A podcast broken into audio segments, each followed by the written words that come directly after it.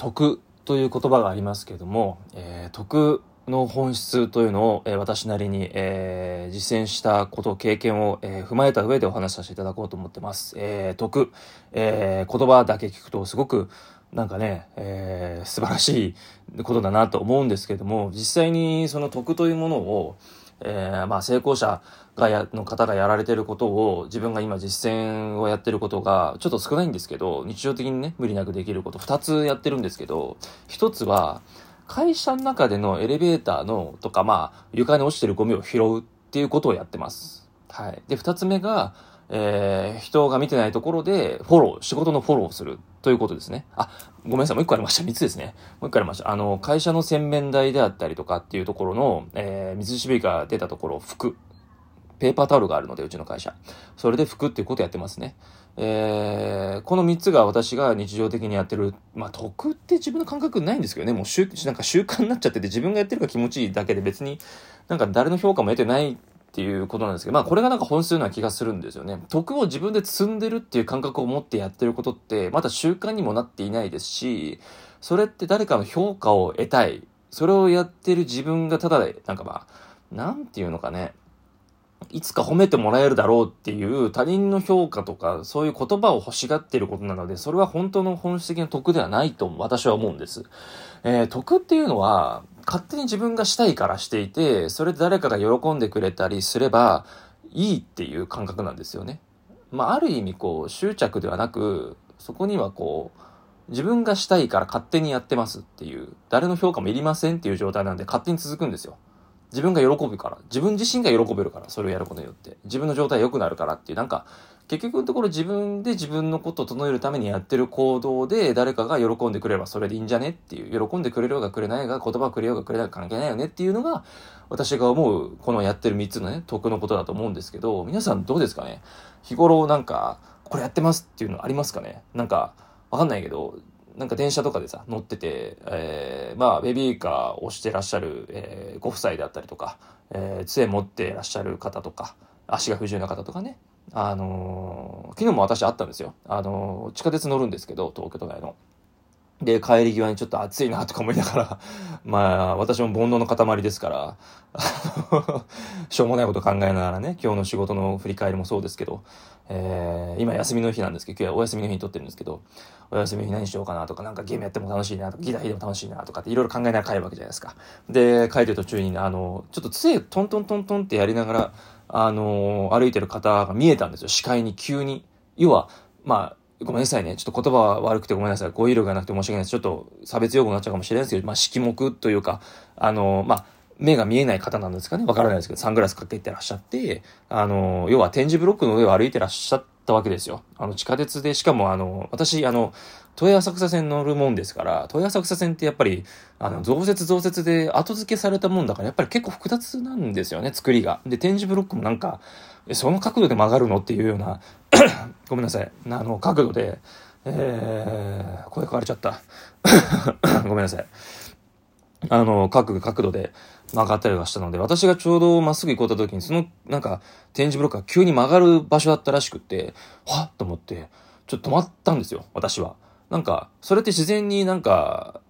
なんていうのかな、止まれることができたっていうか、日常的にそういう人が出る可能性があるってどっかで思ってたんですよね、自分の中でも。自分でびっくりしたんですけど、昔の自分だったら多分関係ねえよとも思わずにスーって言っちゃったと思うんですけど、でも多分、自分が彼の立場、男性だったのね。彼の立場だったら多分止まってほしいなと思うだろうし、まあ、でもそういう人たち五感が鋭くいらっしゃるので、あんまりこう、なんだろうイラッともしないでしょうし、人間的にやっぱり素晴らしい方が多いと思うんですよね。うん、なんか、大切なものは何かって分かってらっしゃる方だと思うので、なので別に関係なかったのかなと思ったりすることもあるんですけど、今振り返れば。ただでも、それができた自分っていうのの成長を実感できましたし、自己満足かもしれませんけどね、彼からしたら関係ない別に、な、してくれなくて別にいいや。私は今までそういうことしてくれてもしてくれなくても生きてこれたし、うん、そんな次元できてないわよって言われちゃうかもしれないんですけど、おこがましいんですけどね、こんなこと言うこと自体もね。おこがましいんだけど、なんかそういうことできたっていうのって、やっぱり自分が、なんか、そういう風な次元に行けたんだなっていう実感もちょっとあって嬉しかったりするんですよ。そういうことが、なんか、巡り巡って自分の良き行いが、良き行いっていう自覚もないけど、まあ、あえて言いますけど、そういう方で分かりやすく言いますけど、そういうのが返ってきたりすることもあるのかなって、すぐに返ってこないこともありますし、すぐ帰ってきて、数分後とかもあるし、長いやつスパンで言えば死ぬ間際に、えー、平さんああいうことやってくれたなとか言葉が響きましたありがとうございましたって言って自分が最後にね汁がなくなる時耳だけは聴覚が残ってるってよく言われるんですけど聴覚で耳で聞いてあそうか何屋さんはそういうふうに俺が言ったことを聞いてくれてああ何か残せたなっていうのを目指して俺は生きてるんですけどなんかそういうふうになったりする可能性もあったりするのでなんかなんでしょうね。得ってすぐ返ってくるもんでもないですし、うん、評価を期待してやるもんじゃないんですよ。はい。それだけは絶対に言えることだと思います。その、自分が良き行いをしているからそれが返ってきて嬉しい。でもいいですけど、それを目的にしてしまうと得ではないんですよね。そもそも人っていうのは不得なもんなんですよ。うん。どんなに得を意識したり、いい行いをしよう、えー、いいえー、まあ、ちょっと浅い言葉ですけど、人間性を高めていきたいとか、えー、人間的魅力をつけていきたいと思って努力されてる方でも、やっぱり人間はあの神様でも聖人君主も仏さんでもないので、不完全なんですよ。生まれてから死ぬまで不完全であるっていうのが人間の、まあ、原理原則なので、これはもう拭えないんですよね。私ももちろんそうですし、私なんてもう愚かもんですから、もう大愚と言ってるもんですからね。ツイッターの、えー、知り合いの方は分かってらっしゃると思いますけど、大愚として生きるものっていうふうにコメント、あのね、名前の隣に書いてるもんですから、えー、全然大剣ではないんですね。大剣ってあの賢い、大きく賢いって意味なんですけどね。はい。なんですけど、まあ、ちょっと話それましたけど、あの、なので、徳というものは何かに期待したり、えー、評価であったり、物が欲しいとか、えー、自分を埋める作業ではないんです。自分が満足をするってことではないんですね。自分自身がその行いをすることによって整えるっていうことです。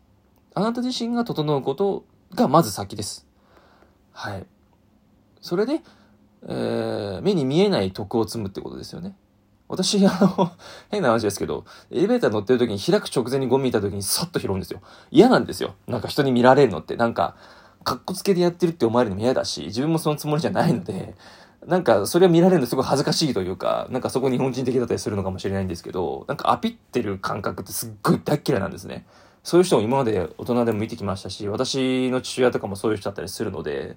すごく嫌なんですよ。なんか嫌悪感というか、なんか嫌なんですね。なので、変なことをしてますよ。エレベーターとかでも 急に拾ったりですとか、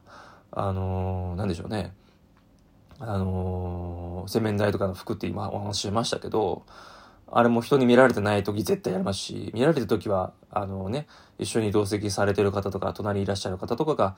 ね、あの、出て行った後に、まで残ってね、残ってね、できる時はね、できない時はまあ知らないふりして、ね、手拭いてさーってやって、ね、見えない時にさーってやって出てっちゃいますけど、そうそうそうそう。なので、自分を整える作業だと思ってやってみてください。はい。あのー何でしょう歯磨きと一緒で習慣になってしまえば黙ってできると思うのであの自分が徳を積んでるなんて思ってやることはそれはもうあの我ですね、うん、仏教用語で言えば我が出てるのでそれは、うん、自分自身を埋める作業になってしまっているので徳というものとかっていうのはそういうふうな捉え方をしないでいただきたいなっていうのは私の考えです。はい。そういうことで私がやってる3つの、えー、徳というかまあ習慣ですね。もう徳って感覚前ですね。はい。まあたまたま徳という話がちょっと頭に浮かんだもんで取らせていただいたんですけど、まあやってることってはこの3つかなと。徳と言えるものは。徳になりそうなことというか、うん、まあその感覚もないので、ちょっと喋っててちょっと違和感を感じる私ではいるんですけど、なんかそういう感覚があるので、ちょっとお話しさせていただきました。皆さんも何かね、そういうことができれば、より良い生き方というか、えー、より良い自分を体現できたりとか、より良い自分の、まあ、幸福実現というかね、そういうことできるんではないかなと思って、えー、ちょっとね、日頃忘れてしまいがちですけど、私たち人間っていうのはね、えー、学校であったり仕事であったり一生懸命生きてらっしゃる方とか、えー、自分の人生をね、あのー、どうでもいいなと思って生きてらっしゃる方ともいらっしゃると思うんですけど、そういう方以外はやっぱり人にね、貢献したいと思うことがどっかあったりすると思うのでね、その場合にはやっぱり徳を自分で詰めるような何かっていうのをツールでもいいですし、何でもいいんですけども、えー、持っていらっしゃれば、あなた自身が幸せになれば周りも幸せにできると思うので、えー、ぜひ、えー、この徳、私がやってることじゃなくてもいいので、えー、何かできることがあればやっていただきたいなと思いました。はい。ではまたお会いしましょう。さよなら。